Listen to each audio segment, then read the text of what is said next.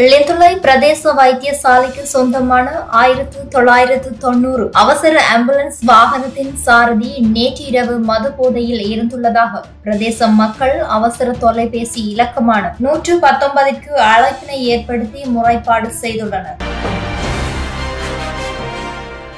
இதனை அடுத்து லெந்துலை போலீசார் சம்பவம் தொடர்பில் சாரதிக்கு தொலைபேசி அழைப்புகளை பல சந்தர்ப்பங்களில் ஏற்படுத்திய போதிலும் அவர் முன்னுக்கு பின் முரணான தகவல்களை வழங்கி வந்துள்ளார். அதன் பின்னர் குறித்த நபர் மதுபோதையில் இருந்தார் என்பதை உறுதிப்படுத்திய பிறகு அவரை கைது செய்த போலீசார் இன்றைய தினம் நுவரெலியா மாவட்ட நீதவான் நீதிமன்றில் ஆஜர்படுத்துவதற்கான நடவடிக்கைகளை மேற்கொண்டுள்ளனர்.